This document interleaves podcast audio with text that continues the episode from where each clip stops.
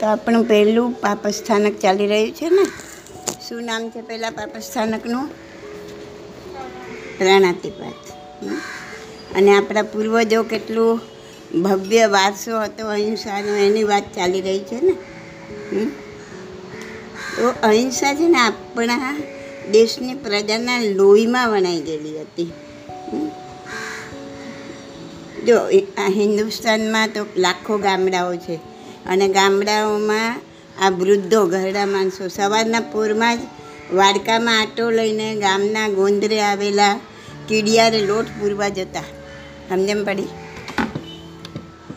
ગામડાના વૃદ્ધ માણસો જે હતા, એ વાડકામાં લોટ લઈને સવારે નીકળે અને કીડિયારું પૂરે બધે. જ્યાં કીડીઓના નગર હોય કીડીઓ નીકળતી હોય ને બહુ, હા કીડીઓના દર હોય ને મોટા મોટા, ત્યાં લોટ મૂકે. જઈને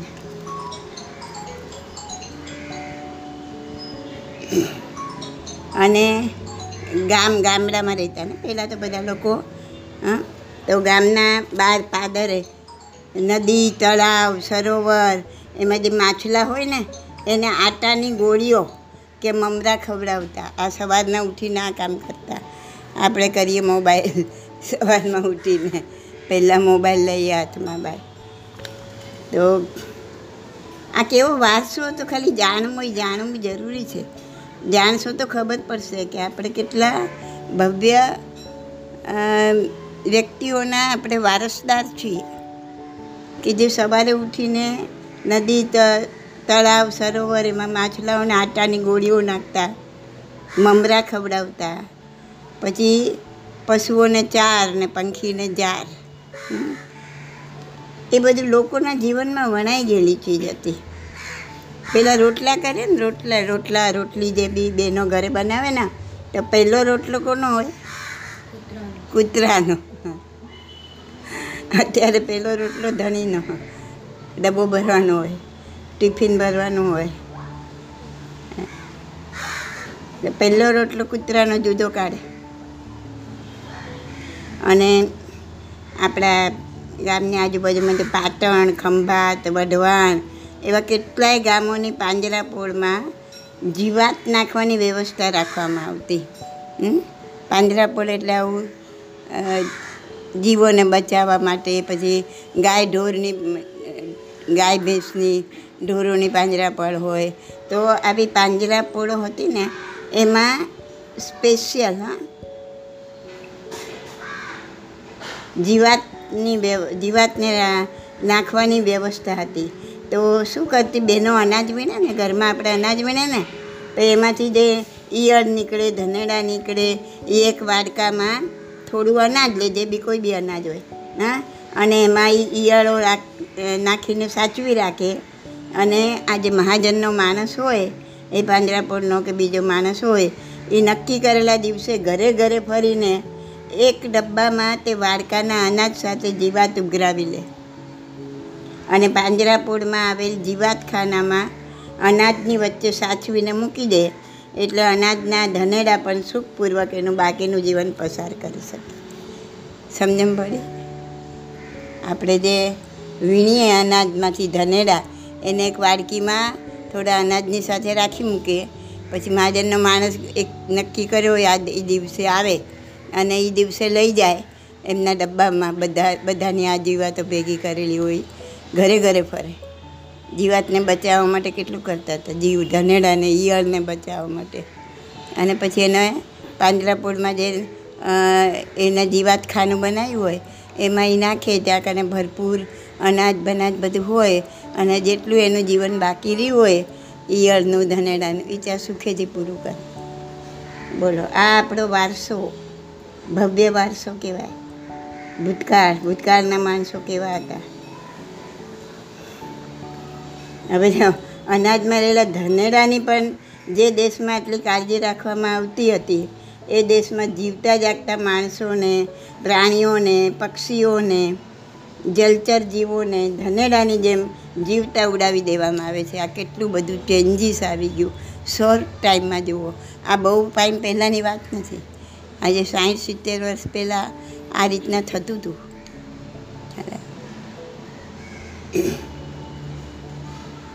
આમાં કેટલો બધો ચેન્જ આવી ગયો. એ ધનેડાને માટે આટલી કાળજી લેતા હતા. આજે માણસોને પશુ પક્ષીઓને ધનેડાની જેમ જીવતા ઉડાડી દેવામાં આવે છે તો આવી પરિસ્થિતિનું સર્જન કેમ થયું? એ હિંસાને રોકવી હોય આપણે. તો સૌથી પહેલાં દરેક વ્યક્તિએ પોતાના ઘરમાં, પોતાના રોજિંદા જીવનમાં એ થતી હિંસાને રોકવી પડે? આપણે પર્યુષણમાં અમારી પ્રવર્તન કરે ને? તો અમારી પ્રવર્તનનો સંદેશ એ છે કે જગતને અહિંસક બનાવતા પહેલાં તે માટે સૌ પહેલાં પોતાના હૃદય મંદિરમાં અહિંસા ધર્મની સ્થાપના કરવી પડે. હું દુનિયાને અહિંસક બનાવવા જાઉં પણ મારા હૃદયમાં જ અહિંસાની સ્થાપના ન હોય તો હું દુનિયાને શું બનાવી શકવાની છું? તો જેને પણ ઈચ્છા છે કે મારે, હું ઈચ્છું છું કે દરેક લોકો અહિંસક બને, બધામાં અહિંસાની ભાવના ફેલાય, તો સૌથી પહેલાં પોતાના હૃદય મંદિરમાં અહિંસા ધર્મની સ્થાપના કરવી જોઈએ. આપણે દાંતણ, મીઠું, દંતમંજનનો ઉપયોગ કરતા આપણા બાપ દાદાઓ હવે એ રિવાજ છોડી અને જેમાં કેલ્શિયમના નામે હાડકાનો પાવડર વપરાતો હોય એવી ટૂથપેસ્ટ પોતાના દી એવા ટૂથપેસ્ટથી દિવસની શરૂઆત કરીએ કે પશુઓની ચરબીમાંથી બનેલો સાબુને શરીરે ઘસીને સ્નાન કરનાર, વાળ સુંવાળા રાખવા ઈંડાવાળું એક શેમ્પૂ વાપરનાર કે ઉનાળાના દિવસોમાં જિલેટીન અને ઈંડા જેવા પ્રાણી પદાર્થવાળા આઈસ્ક્રીમની જયાફત ઉડાવનાર. હવે એ વ્યક્તિ, આવા વ્યક્તિઓ જગતમાં અહિંસાનો ઝંડો લહેરાવવાની વાત કરે, તો એ તો ટાઈમપાસ વાત છે ભાઈ. પહેલાં તમારા લાઈફમાંથી આ બધું કાઢો. પછી જગતમાં અહિંસાનો ઝંડો લહેરાવવાની વાત કરો. તો હિંસા, અહિંસાનો પ્રશ્ન આપણે જેટલો સમજીએ છીએ ને એનાથી વધારે ગૂંચવાયેલો છે. આપણે કહીએ ને પર્યુષણના આઠ દિવસો કતલખાના બંધ રાખવાના એટલે આપણે સરકાર પાસે ભીખ માંગીએ, ભાઈ, આઠ દિવસ કતલખાના બંધ રાખો. હા? કે શત્રુંજી ડેમમાં માછલા મારવા પર પ્રતિબંધ મૂકો. તો આ માગણી કરવાથી કે મહાવીર જન્મના એકાદ એક બે દિવસોમાં બંધ રહેતા કતલખાનાની જાહેરાત કરીને લો હરખાવાથી અહિંસા ધર્મની ઇતિશ્રી થઈ જતી નથી. અહિંસા ધર્મ એટલાથી ખાલી પડાઈ જતો નથી કે ખાલી આટલું કરી લીધું એટલે અમે બહુ અહિંસક અને બહુ ખુશ થવાનું આઠ દિવસ કતલખાના બંધ રાખ્યા. હા? એટલાથી કંઈ સંપૂર્ણતા નથી આવી જતી. હિંસાનો આ રોગ એટલો બધો વકર્યો છે કે એના તમે એના કારણો જાણવા પડે અને એને દૂર કરવા પડે. હવે આપણે સ્કૂટર કે ગાડી લઈને ફરવા નીકળીએ, બરાબર? તો એ લોકોને ખબર નથી કે એમનું આ વાહન છે ને એ હકીકતમાં પેટ્રોલ કે ડીઝલથી નથી ચાલતું. પણ પશુઓના લોહીથી ચાલી રહેલ છે. કેવી રીતે ખબર? મારું આ વાહન પેટ્રોલ કે ડીઝલથી નહીં, પશુઓના લોહીથી ચાલી રહેલ છે. કેવી રીતે? નથી ખબર. જાણો તમે. દર વર્ષે આરબ દેશોમાંથી હજારો કરોડ રૂપિયાની જે પેટ્રોલિયમ પ્રોડક્ટ્સ આપણા દેશમાં આવે છે ને, ઇમ્પોર્ટ કરીએ છીએ ને આપણે? એના બદલામાં આપણી સરકારે આપણી સરકાર કંડલા જેવા બંદરેથી વહાણો ભરીને જીવતા પશુઓ તથા દેવનાર જેવા કતલખાનામાં કપાયેલા પશુઓનું માંસ આરબ દેશોમાં મોકલી આપે છે. ત્યારે આરબ લોકો આપણને આટલું પેટ્રોલ અને ડીઝલ આપે છે. તો આ એવો યુગ છે જેમાં હવે દયા જેવી કોઈ વસ્તુ રહી જ નથી. હવે સમજણ પડી ને કે આમાં આપણે પેટ્રોલની પશુઓના લોહી પર આપણા વાહનો ચાલી રહ્યા છે. એની સામે આપણે આટલું એમને નિકાસ કરીએ છીએ અહીંયાથી. આટલા પશુઓને આટલું માંસ એક્સપોર્ટ કરવામાં આપણે ફર્સ્ટ નંબર થઈ ગયા છીએ હિન્દુસ્તાન. જે અહિંસાનો દેશ કહેવાતો, જે ધનેડા જેવાને બચાવતા હતા. એના માટે આ વ્યવસ્થા ઊભી કરી હતી. કે એ લોકો શાંતિથી જીવી શકે. આ જોત જોતામાં આખી પલટી ખાઈ ગઈ.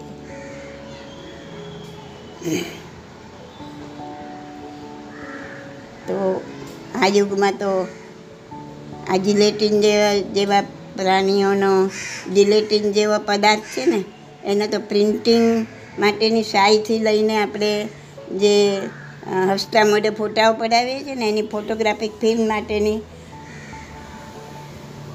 ફોટા માટેની ફોટોગ્રાફિક ફિલ્મ આ બધી જ ચીજ વસ્તુઓમાં એટલો બધો એનો વપરાશ છે કે એમાંથી સર્વથા જો આપણે બચવું હોય, તો આ કતલખાનાઓમાંથી બનેલી, કારખાનાઓમાં બનેલી વસ્તુઓનો બહિષ્કાર જ કરવો જોઈએ. એ જ સાચો રસ્તો છે, બીજો કોઈ સાચો રસ્તો નથી. કે કતલખાનાની ચીજ વસ્તુમાંથી કતલખાનામાં જે કંઈ વધ્યું ઘટ્યું હોય એમાંથી જ એના એના ચામડામાંથી એ ઉદ્યોગોમાંથી જે કંઈ વસ્તુઓ બને છે, એનો બહિષ્કાર કરો. આજે તો કેવું છે બધે ચારે બાજુ જુઓ મારો ને કાપો મારો ને કાપો, માથામાં જૂ મારો, પથારીમાં માકડ મારો, રસોડામાં વાંદો મારો, પોલ્ટ્રી ફાર્મમાં મરઘા મારો, કતલખાનામાં પશુઓ કાપો, કોલેજોમાં દેડકા ચીરો. અને ગર્ભપાત, એ પણ કાયદેસર સલામત અને ખાનગી એવા સુંદર નામ સુમારા નામ નીચે ગર્ભપાત કરાવી અને મેં પેટમાં રહેલા બાળકને મારો બસ, બધે મારો ને કાપો? તો હિંસાથી જે દૂર રહે એવા ખેડૂતને પણ જંતુનાશક ઝેરના રવાડે ચડાવી દઈ આજે હિન્દુસ્તાનના ગામડે ગામડે આવેલા પ્રત્યેક ખેતરમાં પણ જીવાત મારવાના કતલખાના, ખેતર પણ જીવાત મારવાના કતલખાનામાં ફેરવી દેવાયું છે. આપણે હોંશે હોંશે બાળકોને બિસ્કિટ ખવડાવનાર જીવદયા પ્રેમીઓ, એ લોકોને ખ્યાલ પણ નહીં હોય કે તેઓ પોતાના બાળકોના પેટમાં હિંસક પદાર્થો પધરાવી રહ્યા છે. કેમ કે તેમાં ઈંડા વપરાયા હોય તો પણ એની જાહેરાત પેકિંગ પર કરવાનું એવો કોઈ કાયદો હિન્દુસ્તાનમાં નથી. અનેક જાતના biscuit, chocolate, Cadbury, pizza, pasta વગેરેમાં હિંસક પદાર્થો વપરાતા હોય છે. આ તો એવું થયું ને કે આપ ફાટે તો થીંગડું ક્યાં દેવું? એવી હાલત થઈ ગઈ છે. અને એનો ઉપાય જ છે કે વ્યક્તિગત ત્યાગ. તમને સમજાયું હતું ને? કે આપણામાં એ જાગૃતિ બધામાં લાવવાની જરૂર છે. મોટા સાધુ હોય, શ્રાવક હોય, સંત હોય, દરેકમાં એ જાગૃતિ લાવવી જરૂરી છે કે વ્યક્તિગત ત્યાગ કરો. બાકી આનો કોઈ રસ્તો જ નથી. બાકી તમે દુનિયાને સુધારી નહીં શકો. આપણે વ્યક્તિગત ત્યાગ કરો.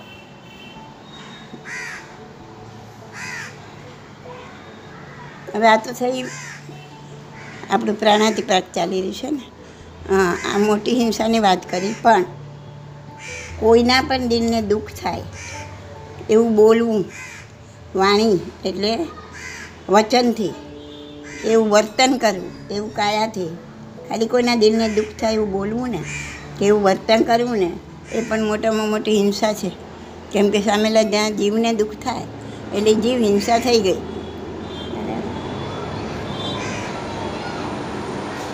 ઘણીવાર સામેલાની વાત સાચી હોય કે ખોટી, સામેલાની વાત સાચી હોય કે ખોટી, થોડું સહન કરી લઈને પણ ક્ષમતામાં રહેવું.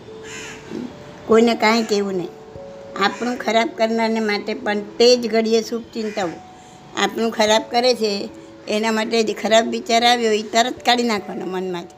અને એ જ ઘડીએ ઓન ધ સ્પોટ એનું સારું વિચારવાનું. એના માટે સારું વિચારવું?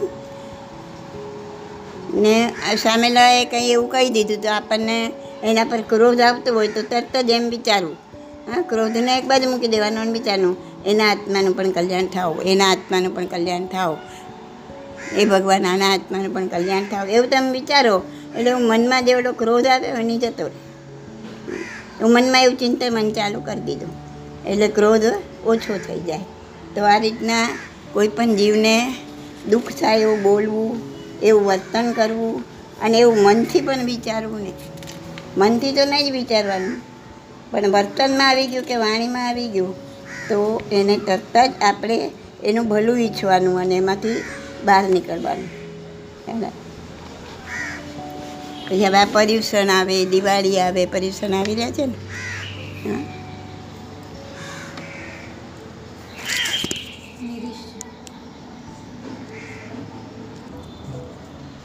હવે આ પર્યુષણ આવે, દિવાળી આવે, ત્યારે દેરાસરો પર બધે ઉપવાસ રહ્યો પર બધે લાઇટિંગો થાય, બરાબર?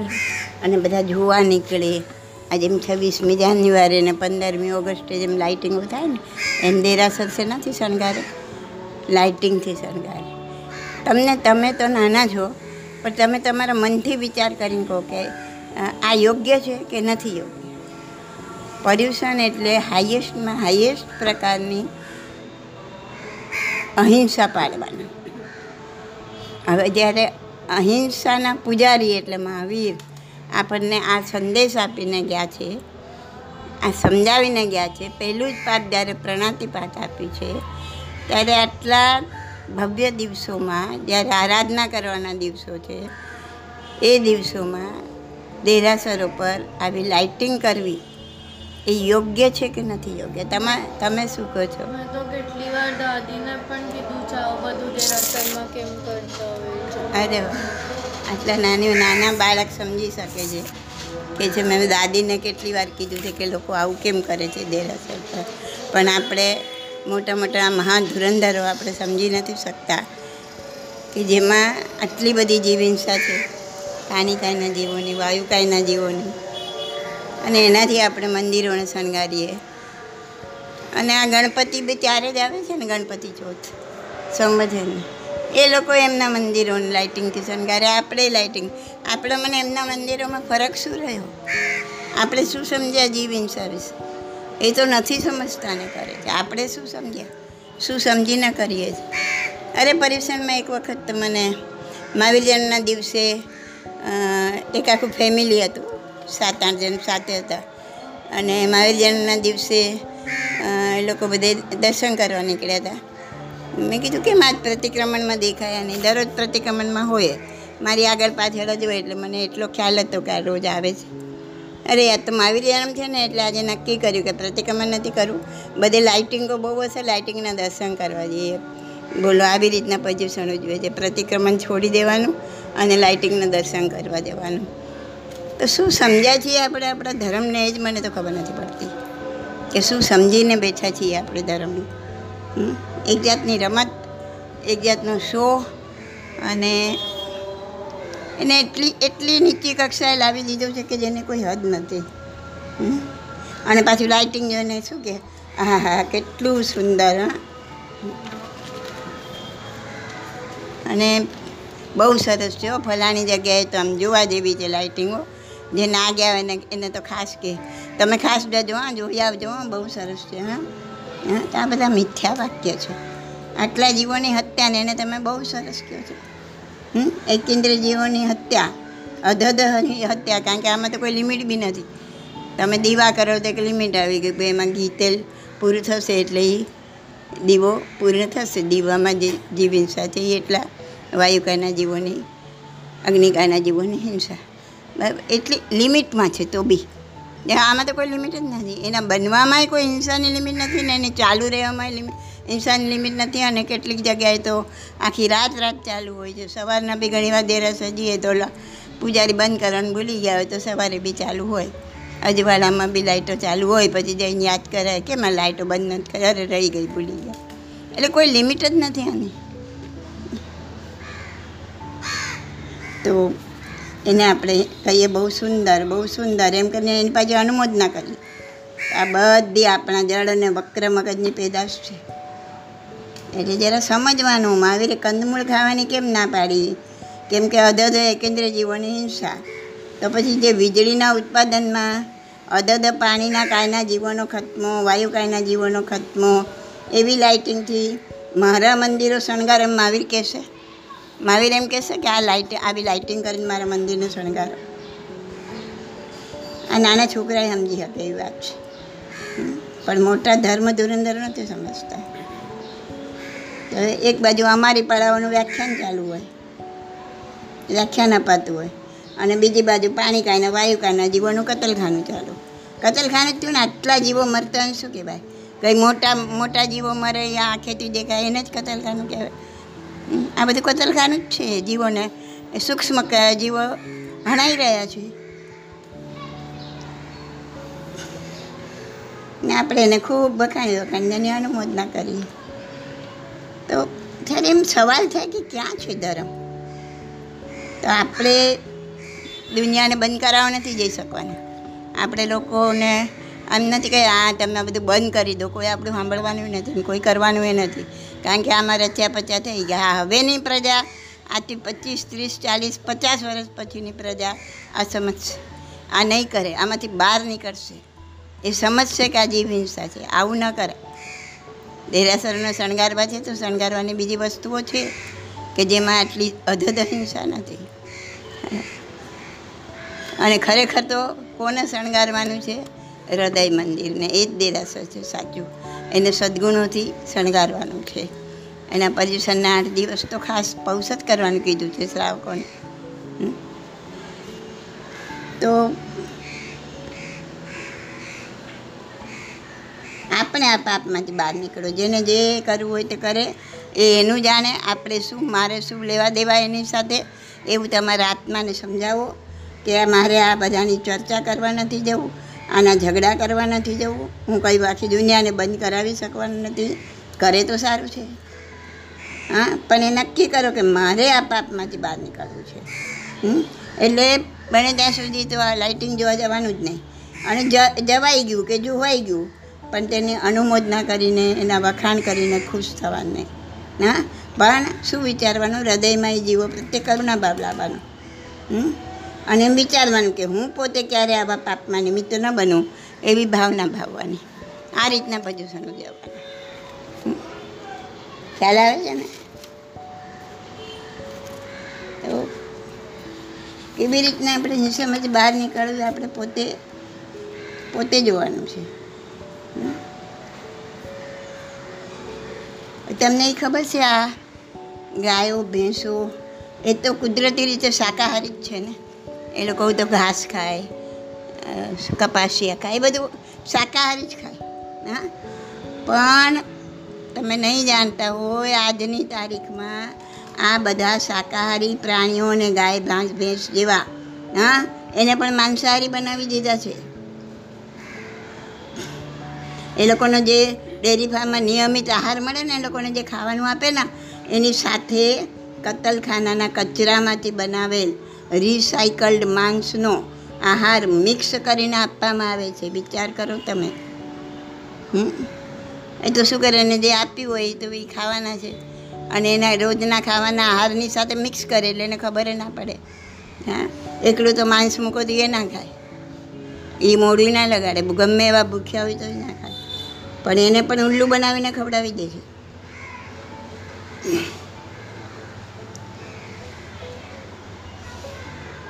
તો આ રિસાયકલ્ડ માંસ મરેલા પ્રાણીઓ. હવે દર વર્ષે લાખોની સંખ્યામાં આવા મરેલા કૂતરા, બિલાડા એ બધા પ્રાણીઓ હા અને જે કતલખાનાના ઉપયોગમાં ના આવ્યા હોય એવા પ્રાણીઓના પ્રાણીઓના એવા અંગો. એ હાડકાં છે, આંતરડા છે, લોહી છે. તો એ બધાને સુપર અને સુપર માર્કેટમાં જે માંસ બગડી ગયું હોય એ માંસના કચરામાંથી આ બધું બનાવવામાં આવે છે. એનો ખોરાક કોનો, ગાયો, ભેંસોનો? એવું અનુમાન છે કે દર વર્ષે ચારસો કરોડ રતલ કતલખાનાનો કચરો, જેવો કે લોહી, હાડકાં, આંતરડા, મૃત પશુ, આ બધો કતલખાનાનો કચરો કહેવાય. ચારસો કરોડ રતલ. હા, એને રૂપાંતર કરી અને ચેન્જ કરી એમાં ફેરફાર કરીને માંસના કારખાનામાં મોકલી દેવામાં આવે. અહીં ઢગલા બંધ કાચો માલ ડુંગરની જેમ પડ્યો હોય. આ કાચા માલમાં નાઇન્ટી ડિગ્રી ગરમીમાં મરેલા પ્રાણીઓના ઢગલાઓ પર લાખોની સંખ્યામાં ઈયળો અને કીડીઓ કીડાઓ ચડતા હોય? આ કાચા માલના ઝીણા ટુકડા કરી ટુ હંડ્રેડ એટી ડિગ્રી સુધી એક કલાક ઉકાળવામાં આવે. આ પ્રક્રિયા ચોવીસે કલાક અઠવાડિયાના સાતે દિવસ ચાલ્યા કરે. આ જુઓ, તમારી આંખ સામે નથી બનતું, પણ આ જાણો. આ જાણશો તો ખબર પડશે શું બની રહ્યું છે આપણી પીઠ પાછળ આ બધું. હવે આ પ્રક્રિયાથી હાડકામાંથી માંસ છૂટું પડે. આજે ટુ હંડ્રેડ એટી ડિગ્રી સુધી અને એક કલાક ઉકાળે ને, આ બધી પ્રક્રિયાથી એ હાડકામાં જે માંસ હોય ને બધું છૂટું પડે? તો આ પ્રક્રિયા કરે ને જ્યારે, ત્યારે પીળા રંગનું ગ્રીસ અથવા ચરબી ઉપર તરી આવે. એને અલગ તારવી લેવામાં આવે.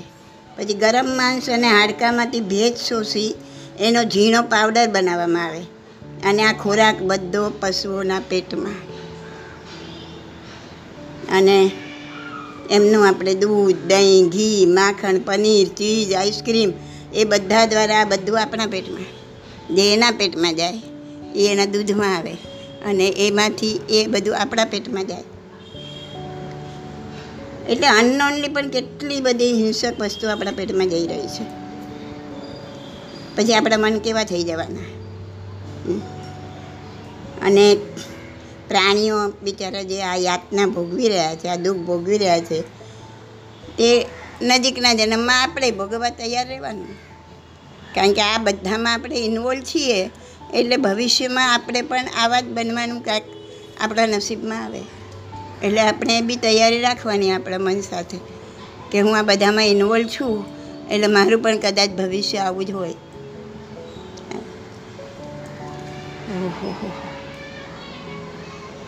હવે જો આ આ બધા કચરાને આ જે રૂપાંતર કરે છે ને, એના કારખાના ન હોય ને, આ કરવાના કારખાના ન હોય ને, તો બધા શહેરો કેવા થઈ જાય ખબર છે? રોગ અને મૃતદેહથી ખદબદતા થઈ જાય, નરક જેવા થઈ જાય, નરકાઘાત જેવા.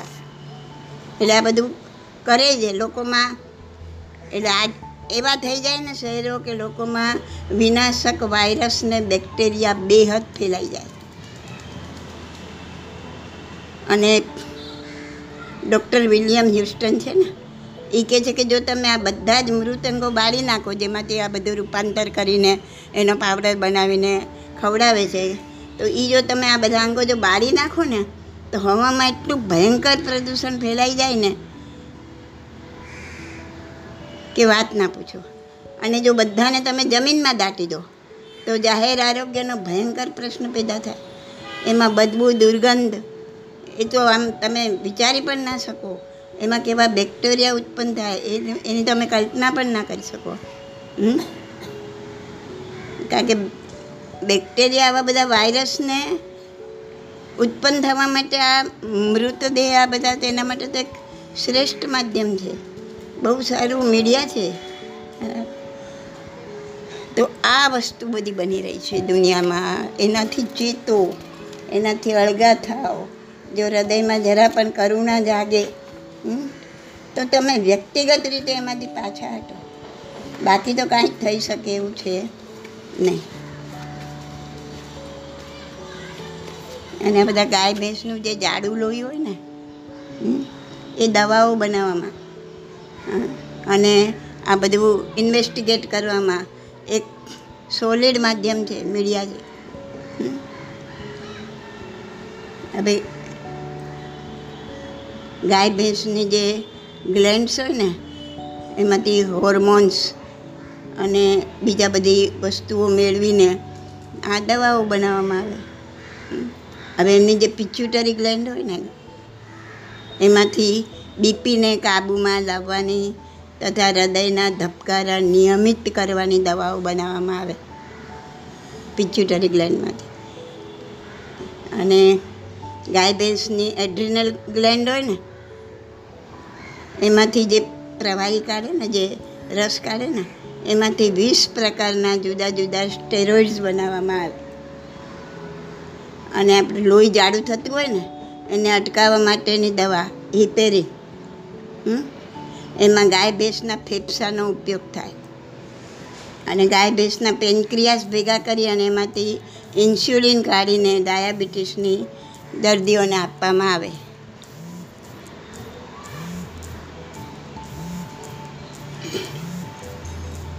તો ડાયાબિટીસનો એક દર્દી આખા વર્ષ દરમિયાન કુલ ટ્વેન્ટી સિક્સ ગાયોના પેનક્રિયાસમાંથી મેળવેલ ઇન્સ્યુલિન વાપરે છે. સૌથી વધુ કિંમત ઉપજાવે એવી છે ગાય ભેંસના ગોલ બ્લેડરની પથરી? એના ફક્ત એક અંશ હોય ને, એને ગોલ્ડ ગોલ્ડ સ્ટોન કહેવાય. એક અંશના ખૂબ ઊંચા ભાવ એ દૂર દૂરના દેશોવાળા આમ ખૂબ ઊંચા ભાવ આપીને વૈદ્યો એને લઈ જાય છે. પછી કોલેજન. કોલેજન આ બધું જાણવા માટે કહું છું આ જાણશો ને એટલે તમને અંદરથી આ બધા પ્રત્યે એક સુગ ઉત્પન્ન થશે અને એક કરુણા પણ ઉત્પન્ન થશે. તો બને એટલા આમાંથી તમે દૂર હટશો કાં તો તમે લિમિટમાં આવશો. કે ભાઈ હું આ છોડી નથી શકતો નથી જ છોડી શકાય એમાં વસ્તુ. તો હું એની લિમિટ નાખી દઉં. તો આ જગતમાં કરોડો, કરોડોના હિસાબમાં કરોડો શબ્દ બી નાનો પડે. આ જે બધું બની રહ્યું છે, જે બધું થઈ રહ્યું છે, એ પાપમાંથી એટલીસ્ટ હું થોડોક તો બહાર નીકળું. એટલું તમને અંદરથી એક લાગણી પેદા થશે. એટલા માટે આ બધું જણાવું છું તમને તો કોલેજિન નામનું પ્રોટીન, જે ગાય, ભેંસના ચામડા, પછી ખરી, પગની ખરી હોય ને, પગમાં જે કડક કડક અને હાડકાં, એમાંથી આ કોલેજિન મેળવવામાં આવે. અને સૌંદર્ય પ્રસાધનો, એટલે આ બ્યુટીના સાધનો બધા એમના, એમાં એમાં જે લોશન બનાવે ને, એમાંથી ભેજ શોષી લેવા માટેનું અગત્યનું કામ આ વસ્તુ કરે.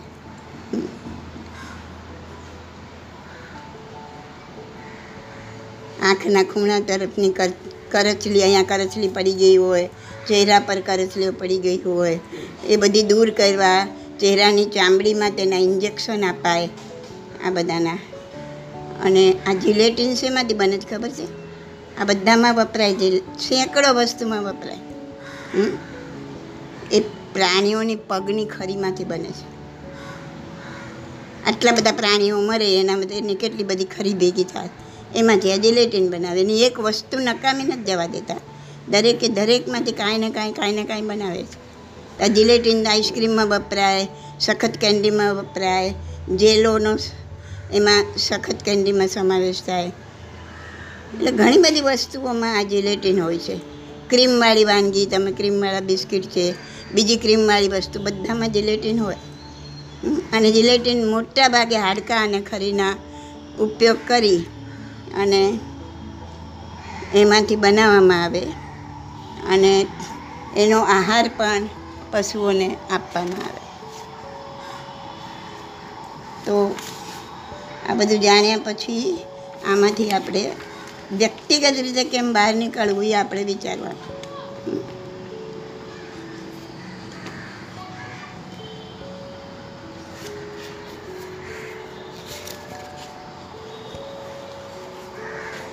એમ કહે છે કે ફક્ત એક જ માણસ જો શુદ્ધ શાકાહારી જેને વેગન કહેવાય, તો એવો જો એક માણસ બને ને, તો આખી જિંદગી દરમિયાન ચોવીસો પ્રાણીઓને અભયદાન આપે છે માણસ, એક માણસ જો શુદ્ધ શાકાહારી એટલે શાકાહારી તો ખરો પાછો વેગન?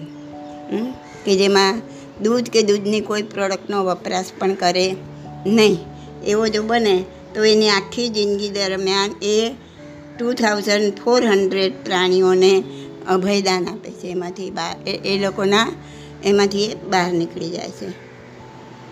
અને એ લોકોના આશીર્વાદ મેળવે છે. અને આખા પૃથ્વી માટે એ વ્યક્તિ આશીર્વાદરૂપ બને છે. ભારતનું આ પશુધન કહેવાય આ બધું. જેમ પૈસા ધન છે, એમ પશુ પણ ધન છે. તો ભારતનું આ પશુધન સૌથી વધુ છે, બીજા બધા દેશ કરતાં. અંદાજે પચાસ કરોડ કરતાં પણ વધુ છે. અને તેમાં અડધાથી એ વધુ સંખ્યા માત્ર ગાય, ભેંસ ને બળદની છે. પેટા ખબર છે પીઈટી એ પેટાના ભારતીય આંદોલન સંયોજક જાસન ડેકર. એ કહે છે કે જો ગાય, ભેંસ વગેરે તરફની નિર્દયતાને રોકવા માટે જો તાત્કાલિક કાંઈ કરવામાં નહીં આવે ને, તો ચર્મ ઉદ્યોગ સિવાયની કોઈ જગ્યા બાકી નહીં રહે. એટલે દરેકે દરેક જગ્યાએ ચામડાનો ઉદ્યોગ ચાલુ થઈ જશે. જો આને રોકવામાં નહીં આવે તો. કોઈ જગ્યા એવી બાકી નહીં રહે. અણદીઠ તેઓ પીડાય છે. અણસુજ્યું તેઓ આક્રંદ કરે છે. કોણ? આ પશુઓ. અણદીઠ એટલે કે જે આપણને દેખાય પણ નહીં, એવી એ લોકો, એવા એ લોકો પીડાય છે. અણસુણ્યું તેવો આક્રંત કરે છે, જે આપણને સંભળાતું નથી, એવો એમનો આક્રંત છે. અને તીવ્ર વેદનામાં તેઓ રીબાય છે. અવાજ કર્યા વિના તેઓ મૃત્યુ પામે છે અને આપણને કાંઈ થતું નથી. આપણો આત્મા પણ હલતો નથી. ત્યારે તો સમજાઈ ગયું તમને આ પેલું પાપસ્થાનક શું કહેવાય? પ્રણાતિપાત. હા? કે આપણે કઈ રીતના હિંસામાંથી બહાર નીકળવું જોઈએ અને ખાલી પ્રાણીઓને મારો, એ- તો હિંસા છે જ. પણ કોઈના મનને મારો, કોઈનું જીવન આકરું બનાવી દો જીવવા માટે, એવી તમે એની એની નિંદા કરો, એવું વર્તન કરો, એના પર એવો ત્રાસ ગુજારો. હા? તો એ પણ શું છે? એક જાતની હિંસા જ છે. તો આપણે આ બધી હિંસામાંથી બહાર નીકળવાનું છે. અને અને જે હિંસામાંથી બહાર નીકળવાનો પ્રયત્ન કરે, એ મોક્ષની સીડીઓ ફટાફટ ચડી જાય. તો જો મોક્ષની સીડીએ ચડવું છે, તો ખાલી વાતો કરવાથી, ખાલી શુષ્ક ક્રિયા કરવાથી નહીં થાય. પણ આ બધી હિંસાઓમાંથી પણ બહાર નીકળવું પડશે. ઘણા મને કહે કે અમે તો ધ્યાન કરવા બેસીએ પણ કંઈ ધ્યાન થતું નથી. અમને તો કાળું કાળું દેખાય છે. બેન, ધ્યાન કેવી રીતના કરવું? આ પચાસ, સો, બસો જણના આ જ સવાલ. બેન, તમારું પુસ્તક હાથમાં છે, અમે વાંચીએ છીએ, અમને બહુ ગમે છે. મૂકવાનું મન નથી થતું. તમે ધ્યાન વિશે બધું સમજાવ્યું છે, પણ અમારાથી ધ્યાન નથી થતું. ક્યાંથી થાય, ભાઈ? ધ્યાન અને હિંસા.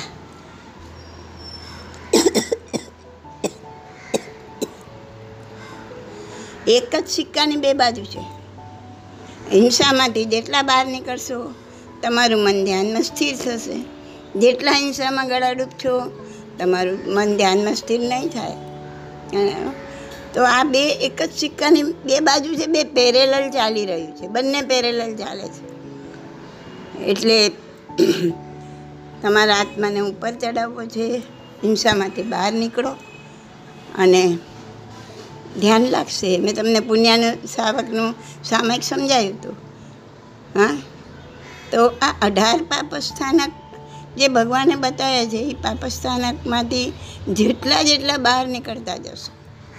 ખ્યાલ એટલા એટલા તમારું મન ધ્યાનમાં સ્થિર થશે, નહીં તો મન ડામાડોળ છે. અને કોઈ નાચવું ને કૂદવું ને રાડો પાડવી ને તાળીઓ પાડવો ને હસવું ને સરઘસો કાઢવાને, એ કોઈ ધર્મ નથી. ધર્મ સ્થિર થવામાં છે. ખરેખર જેને ધર્મ કરવો છે એણે મન વચનને કાયાથી સ્થિર થવાનું છે. અને મનને સ્થિર કરવું ખૂબ અઘરું છે. મન ત્યારે જ સ્થિર થશે, જ્યારે એ અઢાર પાપસ્થાનકમાંથી બહાર નીકળતું જશે. જેટલું જેટલું આ ઓછું થતું જશે, એટલું એટલું આ વધતું જશે. ત્યારે અને આમાંથી સર્વથા મુક્ત થશે ત્યારે સર્વથા આમાં આગળ વધી શકશે. તો ખાલી પૂરેપૂરા આપણે ગળાડું વિંસામાં હિંસામાં હોઈએ અને પછી કહીએ કે હું ધ્યાન કરું તો એમ ધ્યાન થાય. નહીં. બંને એક જ સિક્કાની બે બાજુ ઓકે? તો આજે અઢાર પ્રાપસ્થાનક છે. એમાં એવું છે કે અ, પ્રાણાતિપાતમાં મતલબ ચડતા ચડતા મતલબ વધારે પાપ લાગે એવું છે કે પ્રાણતિપાત પછી એના કરતાં વધારે મોટું પાપ વૃષાવાદ ના ના ના કોઈ પાપ નાનું મોટું એવું ગણતરી થઈ શકે ને હા બધા જ પાપ પાપ જ છે. ખ્યાલ આવ્યો? અને સૌ સૌની જગ્યાએ બધા મોટા જ છે. ખ્યાલ આવ્યો? પણ કોઈ વસ્તુ અમારે વર્ણવવી હોય તો એક ભાષાની એક મર્યાદા છે કે એક સાથે કેવી રીતના કહેવાય? હા? તો હવે મારે એમ કેવું હોય કે શરીર, તો કહી શકાય. તો શરીરનામાં શું શું અંગ આવે સમજી શકાય. પણ મારે હાથનું વર્ણન કરવું હોય, હાથ, પગ, કાન, નાક, જીભ, તો એ બધાનું અલગ અલગ કરવું પડે ને. એ ભાષાની મર્યાદા છે. ખ્યાલ એમ એક શબ્દમાં પાપસ્થાનક. પણ ભાષાની મર્યાદાને લીધે ભગવાને આ બધા પાપ વર્ણવ્યા. એમાં કોઈ પેલું કીધું, કોઈ બીજું કીધું, પણ દરેક પાપનું આ જ છે. દરેક પાપ એની જગ્યાએ મોટું જ છે. એમાંથી બહાર જ નીકળવાનું છે. ઓકે?